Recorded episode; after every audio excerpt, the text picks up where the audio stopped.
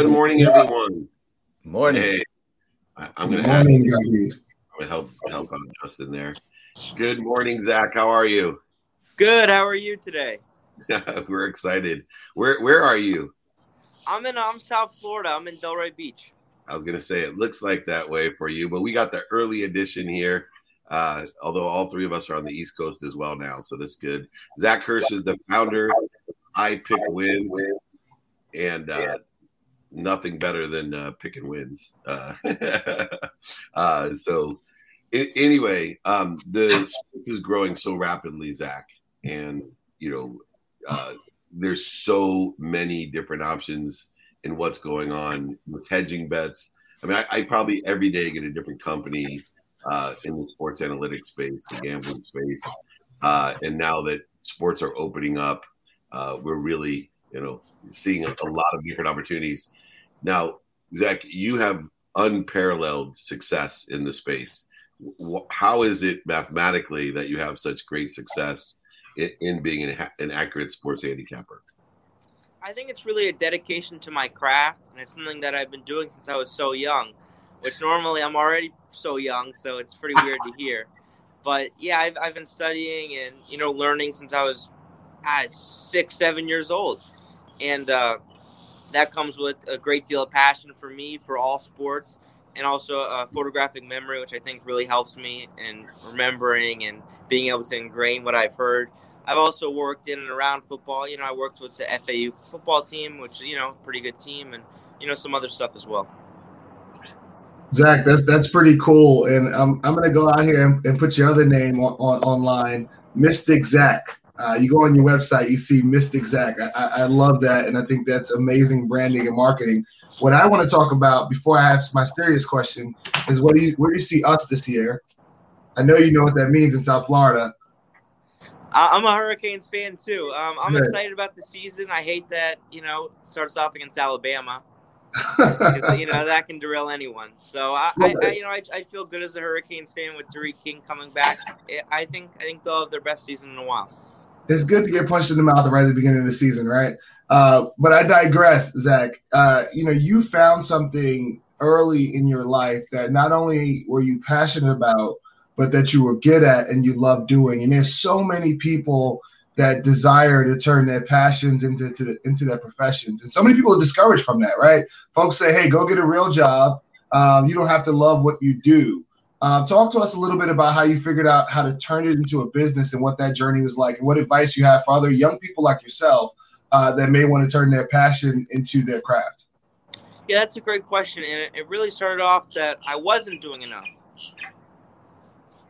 and uh, I wasn't doing enough to really supplant my passion of sports and everything. I wasn't doing anything with it, and uh, one day, as a school project, someone at one of my teachers told me, Zach, this summer I want you to make a little website, like a little blog, just talking about sports. I said, okay. But uh, I made my website and I decided I was going to pick sports games. I didn't think anything of it. I didn't think anything would happen. I made a few sports picks, and then all of a sudden I was in LA with Logan and Jake Paul, and I was doing different stuff, and I was kind of blowing up on Instagram, and then it just took a life on its own, honestly. Fantastic awesome. stuff. Good morning, Zach.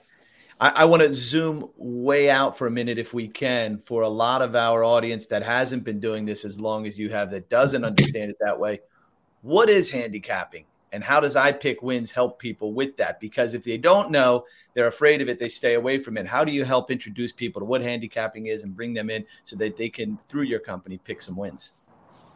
Yeah, that's something that I've really tried to do is bring in the casual person. And that's why I don't really put in fancy betting terms. I don't talk about an over under or I don't even talk about a money line or a spread. I've really tried to appeal to the most basic of betters and the most basic of people because those are a lot of my fans and followers. And a lot of the people that I give picks to have a lot of money, but they don't know what any of that stuff means. So sports handicapping is just straight up picking a sports game. You know, who's going to win what? And that's what I describe it as. And of course, you know, you can get more analytical and more fancy with it, which I can do. But a lot of people that watch me don't really care too much about that side. And Zach, you know, if you know, I'm looking at these numbers correctly with over 90% of all of those picks that you have correctly picked, uh, and you're you're making money from giving people those picks, I assume. Yeah, it's getting turned into a business right now. Right. So, you know, that's a high, high, high percentage. You know, I, I, I would imagine you're making a ton of money. You know, I was really giving them out for free, and uh, I, I think that was the beauty of it. Hold on, what am I signing up for that? But what about betting your own money? What about betting your own money? Like, if, if I if I could pick ninety percent, what what I would do is number one, keep parlaying my shit, uh, and then two, I would absolutely find the richest guys like us and say, hey, you know, give me two million dollars, and I'll turn it into ten million. And can I keep the two million when I turn it into ten million? It's a pretty good call too. You know, you, know, you, you, you need some Dave Meltzer mentoring if, if you can have these numbers because man, if you're not making money off and you can pick ninety percent, I can see Justin chuckling at this because are you kidding me? Like you realize that in handicapping, people that pick fifty one percent or fifty two percent are multimillionaires. yeah, So, those are some of the You're best picking nine percent. Let, let's go for it, man. You give me a David at dmeltzer.com. Give me an email after this because I have so many people to introduce you to. Uh, and let's make some real money and help people and have fun. I'll donate my winnings to charity, but but I, I I'm all over this. I'm excited. Let's go, champ. Right yeah, on. Zach, Zach, I'm extremely happy to help too. I, I think Dave is spot on. There's so much that you can do, and, and, and in fact, the fact that you're a younger guy and you're not this, you know, 55 year old Hey, slow down there, but uh, picking sports pick. It's Swami. Uh, I, I think it's going to endear you to a lot of folks in the space because it's so different. Um, one of the things I'm curious about is can you tap us into, without giving out the secret sauce, uh, what is your method and, and does it translate across a number of sports? I know you, you started in combat sports, but you also do football. Are you into basketball, hockey, golf? T- talk to us a little bit about that. Yeah, you know, every method's different, and it's not really one size fits all. Especially when you're talking about combat sports compared to football or basketball, they're so different. And uh, it's just the fact that I've grown up around it. You know, growing up, my dad had a boxing gym, so I've been watching boxing and been around it for a long, long time. And then on the football side of things, I've been playing it my whole life, watching it my whole life, studying it my whole life. So really, the sports that I handicap are the ones that I personally follow and have a passion for. And I think that's very important. It's something that I wouldn't miss even if I wasn't handicapping and I wouldn't I would still be studying it if I wasn't making money from it.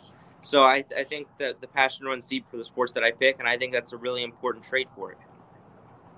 Totally agreed. Zach, two questions. One builds off of David's first question just now, and then uh, I'll have a quick follow up. First question is how much of, if you can quantify in terms of what you're doing with the handicapping, is human interaction, what you're doing, what you're saying, what you know, versus the predictive analytics and everything that the computer's doing, where sometimes, and do those clash sometimes. Second question Jake Paul or Tyron Woodley on, on uh, August 29th? You just he just said he was a real boxing fan. You asked him about Jake Paul, man. that's his David friend. is Jake it- Paul's a David good His friend. friend. Yeah. Yep, I know. But I know. uh, yeah, that's a great question about the analytics compared to you know what I've seen and what I felt, and uh, it's mostly analytics and mostly you know scientific. If I'm being honest, it's mostly you know what I'm seeing online. I don't like to go against that. I don't go against the grain. I go against the things that have got me here and what I've studied and learned my whole life. And uh, you know, I go to the MIT Sloan Sports Analytics Conference. I'm very deep into it. Not you know, I have a very deep passion for analytics and really getting to that second level of sports in general. And if if that supports something and I think something else, I won't pick it. Uh, you know, it's got to be both sides. It's got to be I really believe it, and the science also backs it up. And uh, I've got Jake Paul by knockout August 29th. There you go. You know, I think, uh, yeah, I, I think his boxing is a lot further along than people think. We've only seen a few rounds of him. He's a big athletic kid, and uh, I think people are going to be shocked when they see him. Yeah, he's gonna shock the world like Craig Siegel shocks the world. It's amazing. uh, so, man. uh, hey Zach, uh, qu- uh, you remind me of Dan Patrick, who's not too far from you there uh, in in South Florida. And Dan, Dan Patrick had a passion for sports. He played sports, obviously, he played basketball at University of Dayton. But he told me a story that reminds me of you. He, he said, you know, I would sit at the fraternity parties and I would uh, stand by the door and I tell people, "You can't leave till you stump me on a on a trivia sports question." That's how much uh, he loved sports and, and understanding, uh, you know, facts of sports and statistics of sports. And I'm sure it didn't get him too many dates though. Uh, and uh, to that matter, you, you're you're so young. How has these analytics affected your personal or social life? Have you know a lot a, a, lot of people you know in your situation you have to engulf yourself into the numbers to understand how the sticks you call it science i call it statistics. Uh, and so you know understanding the math takes a long time and then you have all the other you know photographic memory types of things. How has it impacted your personal life? Uh, you know sports take up a lot of my time but i wouldn't say it's impacted my personal life because something i've kind of dealt with and you know, teeter totter with my whole life. I've always had a, a, I've always been obsessed with sports. I mean, when I was younger, I would wake up at 7 a.m., put on SportsCenter, and watch it for four hours. I mean, that just, and then I would go play Madden for a few hours and look, study all the rosters and look at all the ratings did you take, and did crunch up the numbers. Did you take statistics yourself? No. No. It's all been self taught, honestly. That's amazing. So if I flip a coin a hundred times uh, and it comes up heads, what what's the chances it comes up heads the hundredth and first time? Fifty percent. You got it. See, without taking statistics, he understands gambling. amazing. Go ahead, D. Zach, I think the most obvious question, and I think we can think of, of, of friends that own professional teams that have dove way into the analytics, with Dave's good friend Tilman being one of them, and one of the folks that has ran his analytics department is a good friend of mine, uh, Fanhal, over the years. You remind me of him um, because he's, you know, someone that at a young age was at the MIT conference very, very consistently. Uh, what is your long-term goal in sports beyond just the picking business? Is there an element to what you do that can be translated to the analytical uh, game in terms of performance, player performance, and make yourself a little bit more attractive on the team side? Yeah, that's a great question as well. And really, my long term goal has just been to be a media personality. You know, is to get on ESPN, get on a Showtime, get on one of those types of networks. And I've been pushing for it. I'm now working with Triller, doing the odds and the interviews, and I work with the Bare Knuckle Fighting Championship and Impact Network. So I've got some network gigs and you know some stuff going. I've interviewed a lot of people, especially in the boxing space, guys like Floyd Mayweather, Logan Paul, Jake Paul, Canelo Alvarez. Roy Jones Jr., a lot of different people. So that's really what I've been trying to break into is break into sports media as a uh, as a fan and someone that can really speak and speak pretty well, in my opinion. Yeah, absolutely, Zach. You'll have yeah. to uh, you'll have to reach out to me because we'll make enough money to buy a network uh, with your picking capability. So there'll be no problem making you the king of all sports analytic media. You'll be amazing. And I had worked with Joey Brander, another South Florida kid who was the first kid on ESPN uh, and Disney, and uh, he's also someone that will introduce you in uh, into at First Serve Partners uh, in the esports world as well. Uh, but please reach out to us, my friend. We have a bright future together. Uh, we're changing the name of the domain to We Pick Wins, and we're going to raise a ton of money for charity, make billions of dollars, buy a network. we'll be the, the face of the network. Does that sound fair? Sounds fair.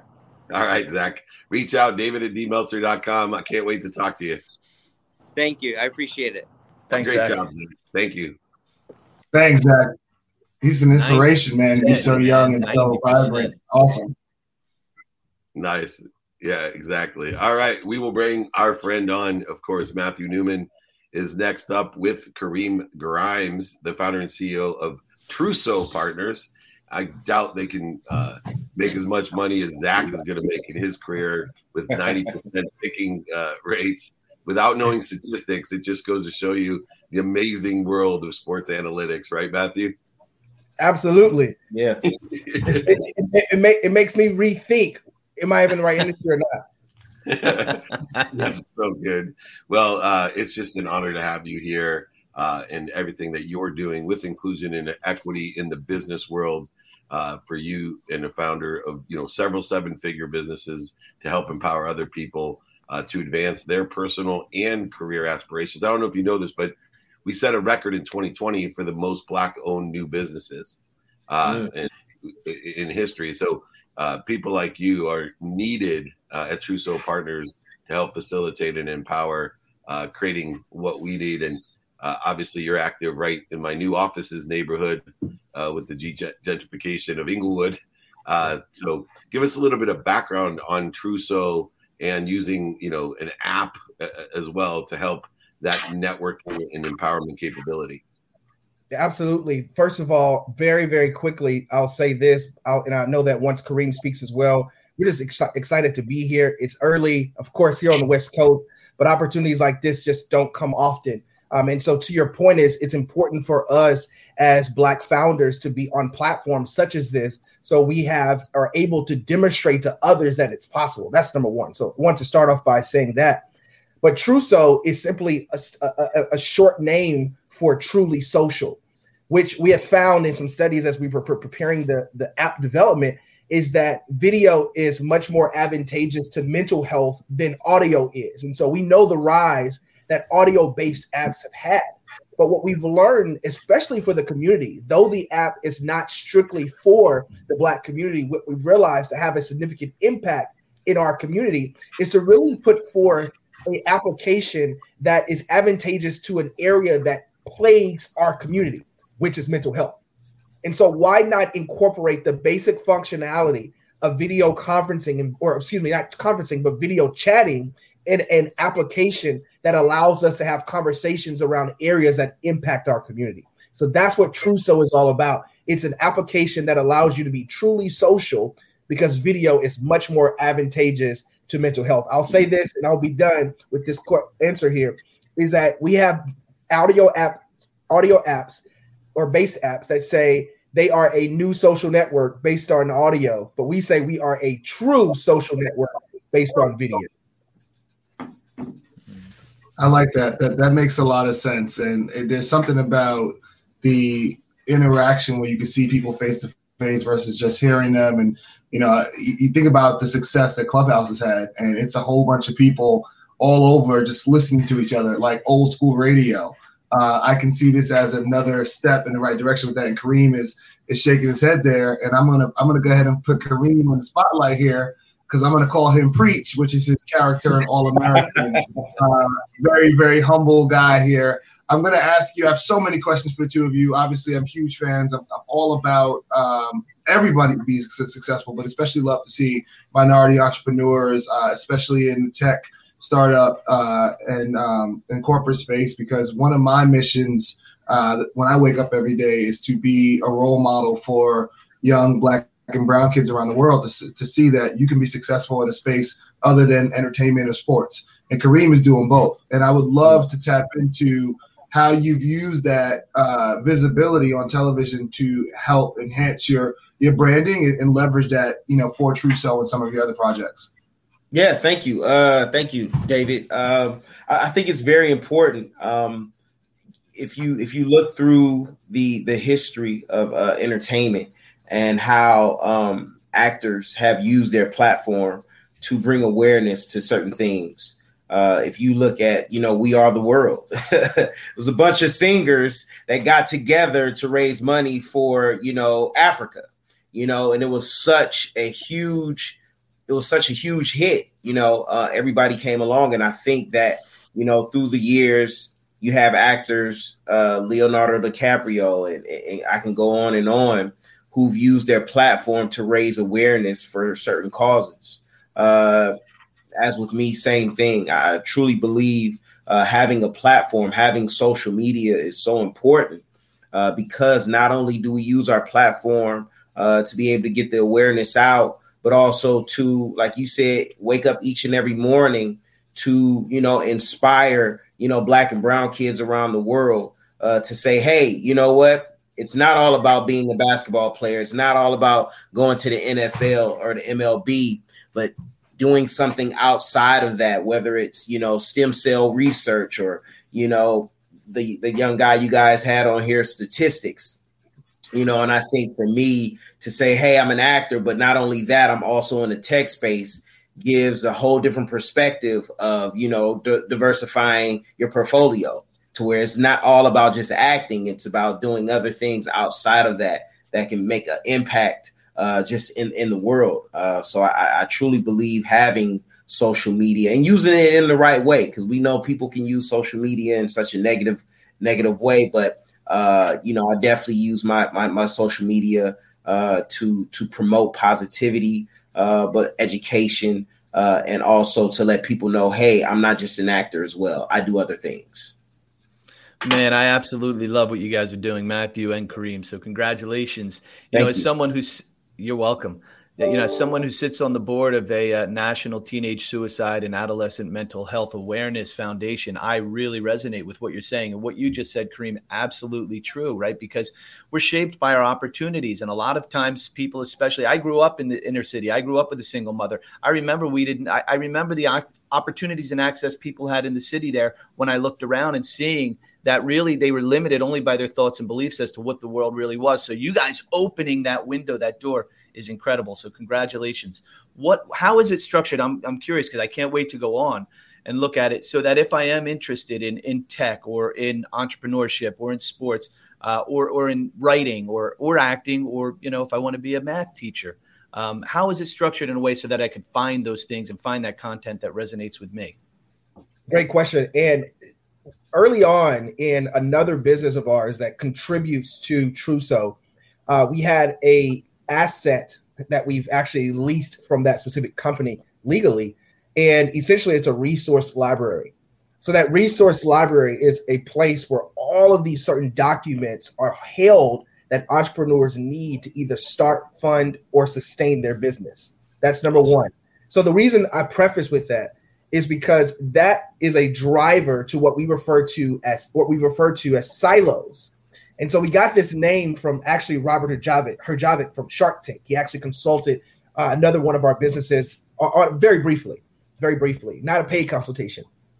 But nonetheless, he says, hey, look, like you, you should in, in, incorporate silos. And these silos are important because it does allow, to your question, Mike, allow folks to funnel into certain topics and information. And those silos break into seven different categories, ranging from arts and culture, design, business and marketing, fitness and wellness, tech talk, right? And also spirit matter. And we could not leave out politics. And so, all of these specific areas, my pastor in Dallas said something that's very important. He says that when it comes to areas that are important to youth, especially inner city youth, underserved or underrepresented youth, there are many touching touch points. It's not just police brutality, but it's education, right? And so, with that being said, we know that that's the same for entrepreneurship. Like there are ways or, or, or, or areas that all entrepreneurs should be touched at, and they should be touched at funding. They should be touched at sustainability. How do I scale a company? Some folks have made a thousand, but how do you scale now to 10,000? How do you scale from 10 to a 100, a 100 to million? And handling those amounts of money is different at every level. So having those different silos in place help helps us to not only funnel back into that top, those topics so people can easily find it, but that's but that's the structure structured by seven different silos on the application. Love it. and as you launch, uh, you know, your beta of the app and have this idea of inspiring and empowering other people, the inclusion that's necessary, and we did this within the NFL with the Rooney Rule, right, is to provide opportunities and options for everyone, a fair opportunity and fair options for everyone. And in order to do that, you got to get people that look like Mike uh, and myself uh, to get behind this. And you know, I am obviously an advocate uh, as my business partner Warren Moon, and worked on the Clemente family for years, and Jackie Robinson, and all the things that that I have, and Leigh Steinberg has, and Warren has done to elevate the awareness to what you're doing to help empower others to empower others someday. Uh, but it has to be inclusive from the top as well. What are some of the things you're doing to include everybody to get this thing funded correctly, raise the awareness to make sure that you know we're doing the best and the most that we can uh, to elevate others, to elevate ourselves? It, it's such an important question. And the inclusivity phase, most folks say it's, it's it's more than just Android and iPhone inclusivity, but it's also also ethnicity inclusion.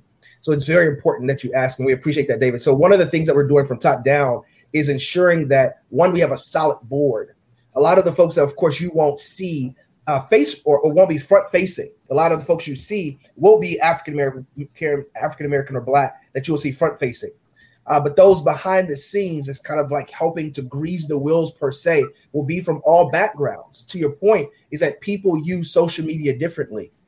And so it's going to be important for us to assign the right folks into those specific roles on our board to ensure that we have inclusive thoughts and contributions to our to our development process. Awesome. Yeah, that is really awesome, and, it's really important for for an app. I know one of the, and, and we've all been in, involved in advising apps and different roles with them, and, and some of the difficulties early on are, you know, it's on iOS but it's not on Android. So Truso is already on iOS and Android, so that means that the tech is at a certain place. What what do you see Truso needing in over the next 12, 18 months for you guys to reach your goals as, as one of the, the go-to social media apps? What are the things in the marketing plan that you guys are doing to expand the reach? One of one of the, the primary drivers to our application, to Truso specifically, is understanding who's playing in the social space from an influencer standpoint. Yeah. You got one right here, Dave Meltzer. Look, for both Mike and David, we should have conversations, as I'm sure many folks say on y'all show. But it, it, you know, it's it's incredibly important. But we should have a conversation to figure out how do we all get, how do we get you at the table. That's number one, and that's a wholeheartedly not on camera type of live thing. It's like real talk. Um, but it's it's getting those one of the drivers in our in our business plan. Our business is strictly driven by influencer. Uh, you know, of course, we have our own own own opportunities to do marketing, promotions, etc. From an internal standpoint, but we understand the value that is in folks like Kareem. But like when you think of Kareem, Kareem has touch points on all types of folks, folks that are older than him and then, then younger than him. Yeah. So who are those people? Right? We talk about young TikTok and black TikTok. Who are those power drivers on black TikTok? So that's what we're really going to need is keeping up with who those hot folks are on all of these social media platforms that's continuing to make them who they are today. And just to add on to that, I think part of the reason why, re, re, referring back to Clubhouse, is that it, there was exclusivity. You know, you had to know somebody who was on t- uh, who was on Clubhouse who said, "Hey, you know, this is this is the new this is the newest hottest thing going on." And how I found uh, found out about it is a friend of mine who's a director. He's directing a, a movie right now, and he was like, "Hey, man, this is Clubhouse. There's some very important people on here you know, um, I would have to invite you. It's a really small circle right now, but you know, this is where it's going. So I think when you say exclusivity, everybody wants to be the VIP. Everybody wants to be the first in line. Everybody wants to be that important person. And I think, uh, you know, along with uh, with Truso, it's like like uh, Matthew said, it's about getting you know the the right people, the right influencers on uh, to move this uh, to move this train and that's what you guys are doing. And with an innate ability, uh, as you, Kareem, personally have, and, and Matthew, to now amplify that to garner key relationships for everyone to yeah. locate the necessary product, services, and solutions and talent uh, to take advantage of the great potential uh, that we have with inclusion and allowing all of us to, you know, make more money, help more people, and have more fun. And Matthew, uh, I know I would love to have that conversation offline to see how I can be of service uh, to you and Kareem, of course. And uh, everyone, make sure you join us on Clubhouse, uh, 6 a.m. right right after this show, Pacific time. I, I'm, I'm in California normally, so I, I'm with you guys, and I appreciate you getting up very early, especially if you're in the entertainment world. Uh, there could be some seriously late nights, so thank you both. we'll, have, we'll have you on some other shows and have some offline conversations I appreciate both of you. Check out jointruso.com. Thank you so much, Matthew Newman and Kareem Grimes. Take care. Thank, you, guys. You. Look forward to talking. Thank you. All right. Thank you. Dave, Mike, I also Thanks, have to Dave. jump off this is Friday. Um, what an amazing show. I, I, regret that I have to leave, but I love you guys and I'll see you in, in a few. What's your takeaway? Uh, my takeaway is in order to get to the finish line, you got to take the first step. And Truso, uh, they're taking the first step. Uh, Zach with his with his company, he's still figuring out where those steps will take him, but he took the first step. He's got his website. He's getting the process going. So just start. I love it. All right, guys. Doesn't matter what age you are. All right. Bye, Dave. Take care. Good luck, Love you guys, have a good Good luck, night. brother. Love you, man. All right. Lawesome Last but show. not least, as, as we're talking about inclusion, now we got three middle-aged white guys. This is good. All right. Uh, Scott Goodson, founder and CEO of StrawberryFrog, strawberryfrog.com. And he just has his new book, which I love, Active Brand Purpose, uh, and uh, how to harness the power of movements to transform your company. Um, I want to start, you know, coming from the company aspect uh, how does your book relate to personal brand? Uh, because within the context of you know movement marketing and uh, where we're moving to, uh, I see from the Fortune 500 down uh, more than ever the personal brand within uh, even the largest companies in the world are sometimes even more important than the brand itself. Uh, as we see the leaders flying out to Mars or outer space uh, and building those brands of some pretty big companies. Uh, Scott, how is that related to the active brand purpose? Well, so um, the idea of having a company purpose is something that's becoming more popular these days with a lot of leaders. And uh, I think basically the reason is because people who run companies, whether they're entrepreneurs starting a business or where they're running the largest companies in this country, but they're realizing is it's really hard to uh, attract talent and to attract new customers. So by having a purpose and more importantly, activating that purpose, you can increase the willingness for people to come and work for your company more than having a cool brand. Um, and you can increase the willingness for people to buy from your company more than a cool advertising campaign. So the purpose, we're seeing that through empirical data. It's absolutely proven. It's it's the case, especially coming out of COVID. Um, and your question is is really a great one because you can't have a purpose superficially. And the best way to tie a CEO or a leader to a company for you to work with the individual to help them identify their own purpose. And if they have their own purpose in life, and I don't mean get up and make a lot of money, I mean like, what are you doing so that you have meaning and and, uh, and and a deeper purpose in your life? If you can help a leader figure that out for themselves, you can get them to a point where they're leading a company in such a dynamic way that they're galvanizing their employees and they're engaging all different types of stakeholders. And by doing that, their company is going to just grow like crazy. Yeah. Good morning, Scott. Hey, Um, Mike, for it. Hey, I, I, you said something that's really, really critically important in my opinion. You said not just having a purpose, but activating the purpose, right? And that's where I think Right. a lot of, lot of people fumble. Wh- What are the keys to, at least initially, in your opinion, activating a purpose? Well, I think um, you know this idea of purpose has been around a long time, and if there's like an ancient Japanese philosophy which is all about if you don't have a purpose, you kind of go around wandering in life meaningless, and you end up on your deathbed, sort of saying, "What was this all about?" I know that sounds like no, that sounds like sense, but if you think about it, actually, uh, it does make sense. Um, and you know, there's a guy named Viktor Frankl who was a concentration camp victim. He wrote a book in the, ni- 1945, which was all about you know man's uh, search for meaning in your life, right? Um, and that's a great book as well. It shows you again why having a purpose can help you through crisis, and not particular case a really difficult uh, crisis. Um, and today, you know, 2021, we are faced with some significant issues in our world. We have, I mean, lots. So I don't have to go through them. Everyone's aware the smoke is, we're seeing the smoke from the fires out west in New York City. So the world's in some peril.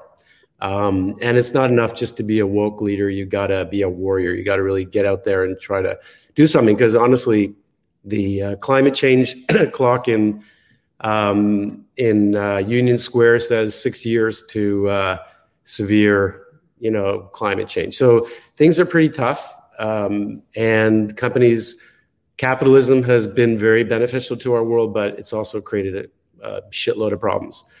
Um, so, looking at that, you know, where do you start? And if you're a leader today, you have a purpose. To your point, you know, what is my purpose? A lot of these purposes, unfortunately, tend to be very, um, they're much the same. You know, um, they're like making the world a better place. They, they tend to be. Some people can argue they're they're like purpose washing. They're almost they're they're so innocuous they don't do anything. They're kind of toothless. You know, ever see someone walking around without any teeth? That's like a lot of purposes. They're kind of toothless. So, how do you take that toothless purpose you know, if you have a purpose and it's like, we're going to make a better world today, uh, tomorrow, like, okay, what does that mean? How do you actually do that?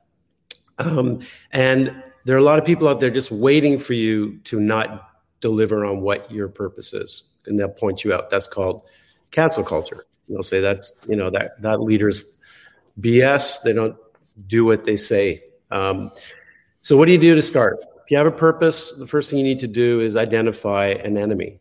You know, what are you fighting against?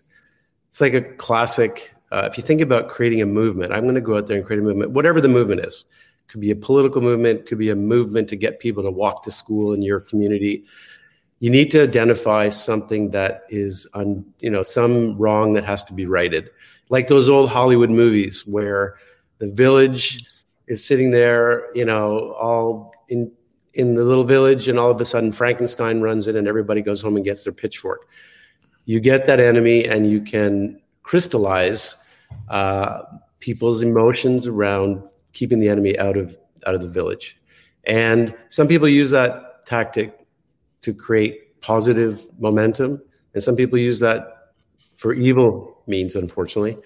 Um, but that's a very powerful way. You identify the enemy, and then you try to develop small group of people who are really passionate about this idea that you're bringing to the world or i wouldn't say bringing to the world it's really crystallizing an idea that's already existing. You know you can't really go out there and say i'm going to create a i'm going to create a purpose and then activate it with a movement. Um, you almost have to see what's going on in the world and, and find a way to articulate it so people go oh that's a new way of thinking about it but it's exactly how i feel. And then you can you know motivate people to participate and then share with their friends and and then it just starts to grow from there and scott you know i have learned the thoughts about our purpose are our purpose and then to create a collective consciousness around those thoughts uh, give meaning to what we see more than the reverse which so many people try to find purpose in hmm. things uh, and that's where movements are created is the ability to articulate your thoughts about purpose and have others align uh, to that with a- activity. Um, in your experience in the movement marketing space how do we get a corporation uh, to align uh, with their thoughts about purpose and then their consumers partners channel partners and community to do the same? So we so like years ago i um so I started working in the advertising world back in the 1980s. Actually, the first client I worked with was Bjorn Borg. I don't know if you remember him. Yeah, oh, sure. Yeah. So I lived in Sweden at the time, and this was in the 80s. And Borg developed a fashion line before um, Nike and Michael Jordan, the first professional athlete in the world, actually after Stan Smith, because he was actually the first with his shoes at Adidas. After Stan Smith, the next athlete to actually have a fashion line was Bjorn Borg. So I worked with the launch of that, and it, that was great. It was like your typical creative advertising campaign. Um, but uh, in the Nordics, in Northern Europe at the time, consumers were demanding more of companies. They wanted less packaging, so they felt there was too much pollution. They were putting pressure on companies to hire more women so that you know their women could be represented in big decisions about uh, how companies were run and so forth.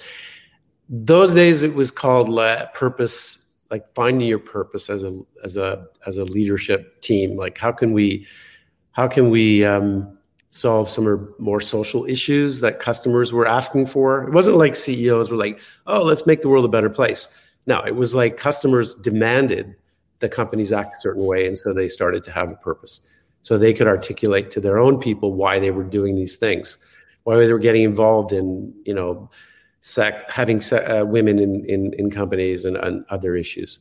Um, in those days, we started developing purpose strategies, and uh, you know, in in Northern Europe at the time, it was um, pretty easy to launch those ideas. People got it, but as we started to develop those ideas for companies like IKEA, which you you know, we in those days we actually launched it globally uh, outside of Sweden um, and other Swedish companies. We realized that as soon as we took this purpose strategy and we brought it to like you know, um, Eastern Europe or uh, Southeast Asia or even Australia or Brazil, or even when we came to the United States, people were like, "What are you talking about? Like, you just want gum, like Wrigley's gum. Like, don't don't come in and start talking about saving the world." In the Nordics, they did. Fast forward 2021, and now the rest of the world is all saying, "Oh yeah, we get it. We want to. We want more than just a great product. We want company to treat people internally better. We want more women and so forth." So purpose is becoming really important. What I realized back in those days in the 19 uh, early 90s was as we were going to other countries, when we started talking about this purpose as a movement, like a social movement, people got it because purpose can be real, th- really theoretical. It can be almost like a feel like you're doing like a university course or something, a college course. So, but when you start talking in it, when you put in the framework of a social movement, uh, people get it because everyone, you know, ever since you were a kid, you you know what a movement is. You get it. So, and it helps you to simplify a purpose and turn it into a mobilizing uh, construct, so people kind of get, oh my god, I get what it is. Um, so when we, so the, you know, one of the first clients we worked with back in the late '90s was a, we worked with a guy named Mr. His name was Hayek. He was the owner of Swatch, and he had this crazy idea of launching a car called the smart car so we worked with Smart Car. They were based in Biel, Switzerland, and they they partnered with Mercedes. And instead of launching another B segment car, we launched a movement to reinvent the urban environment. So the smart car was meant to be a concept that you know brought together Mercedes, the mayors and and councils of local towns, the parking organization, and rental car companies to try to figure out how do we deal with all this crap. You know, we've got traffic that's killing us. We've got smog that's making our lungs bad. We've got on weekends parking lots full of rental cars that nobody's using. How do we do this better? There's no parking spots. So what we did with Smart was we brought these people together and said, okay, how do we solve these issues? And that was the Smart concept. It was like we're gonna try to solve these bigger issues, and and then Smart because it was a, this tiny car started coming up with its own innovative ideas like parking sideways and uh, the dealerships were like vending machines, so it didn't take a lot of space and, and stuff like that. Anyway, that was really the first movement. It wasn't like the launch of a new two, uh, you know, a two passenger B segment little sporty car. It was reinvent, join us to reinvent the urban environment. And so people from different, um, you know, areas that may not have been interested in launching a new car, like the parking authority, could join together to help promote this car because the car was helping to solve bigger issues. So when we did that in the 90s, the car was like a huge success. And if you were, if you've worked with cars, you know that launching a new car is really tough. You know, you can't just, I mean, most car launches fail. This car, which was a new car from um, from Swatch, which has never launched a car, and Mercedes, who kind of was into it but not so much, was a huge success. It grew across Europe, came to the US, as you know. Didn't do as well here as it did in other countries, um, but but it's still here, and uh, and that was a movement. And we took that learning and we applied that to um, Heineken, to Emirates Airlines in Dubai, to Walmart, which who we work with, to uh, Truist Bank, which is a huge institution in the United States. Jim Beam, you know, we launched a movement when Jim Beam was when the majority of Americans who drank Jim Beam were in their 70s and Jack Daniels was 12 bucks a bottle and Jim Beam was 8 bucks a bottle and two free shot glasses on the bottom shelf of you know the local liquor, liquor store. Same liquid more or less. We came in and created a movement with Mila Kunis against the patriarchy and for equality.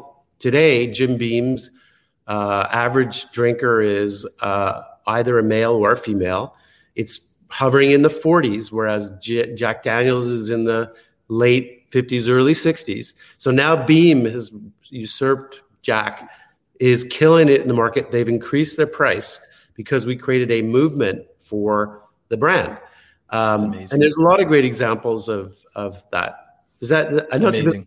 rounded. That's amazing. Yeah, no, no, I think it's great when someone can actually tell case studies on that and Yeah.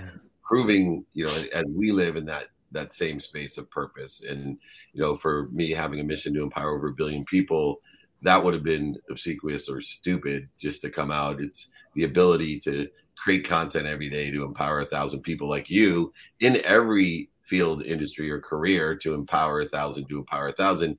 Then it started making sense to people. And Ooh. that's why these case studies or connecting the dots backwards. I will say one thing just because coming from the sports world, a big shout out to Chuck Taylor uh, from Converse, who was the original Michael Jordan.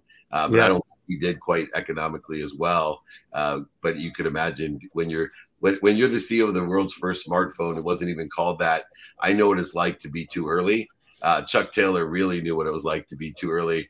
He'd be spinning around in his grave, seeing how much Michael Jordan's making, and seeing the the Jumpman on golf and tennis and every sport in the world. Somehow you can put a guy dunking a basketball, and that's attractive. But he knows movement marketing and he is a purpose. So we got to jump because I got training at 6 a.m. on Clubhouse Awesome. Everywhere. Scott, thank you so much. StrawberryFrog, strawberryfrog.com. I, uh, you know, believe it or not, this type of movement marketing can change and even save the world. So thank you so much. Uh, big, big. Thank you, Scott. Thank you guys. Appreciate it. forward to reading it. it. Thank Take you, care. Scott. Alrighty, Happy take care. Friday. All righty. Take care. Okay, Mikey, takeaway of the day because we got a meet in about 10 minutes. yeah, yeah, quickly, quickly. That's right. Um, you know, look, Zach was knocking it out of the park at 90%, right, with his picks. I think there's one way that we could even improve a little more than 90%. If you want to predict the future, create it. And that's what the guys and, and, people who are on today are doing, right? They're creating their future. So they're likely to see what they want. So that's it. Super excited about all of them connecting with everyone who was on here today. So that's, That that's those are my takeaways, man. I'm, yeah. Yeah three three great guests. Uh, to me i think of how i put my signature on my email res ipsa loquitur that which speaks for itself. All three of the people on here zach of course uh, well, there's Matthew four because Green. Matthew Green, there's four and scotty that. uh, that which speaks for themselves and they're all purpose driven uh, all different ages all different backgrounds. Uh, i really enjoyed i didn't know swatch started the smart car but my main man No. jakey bakey he'll drive that smart car and uh, he can park that thing anywhere so jake just want to give him a shout out as well as well as Justin Jakey. not too bad. Uh, waking up early, he did a good job producing the show that he created. Uh, thank you, Justin Pugh. All right, you, everyone. Justin. Clubhouse, IG, the webinar. Over fifty thousand people registered for Friday trainings. Been doing them for over twenty-one years and loving it. Today is BYOQ. You bring the questions, I'll bring the answers. You can reach out to me, David at dmeltzer.com. Remember, most importantly, be kind to your future self and do good deeds. Thank you so much. Have a great day. Thank you.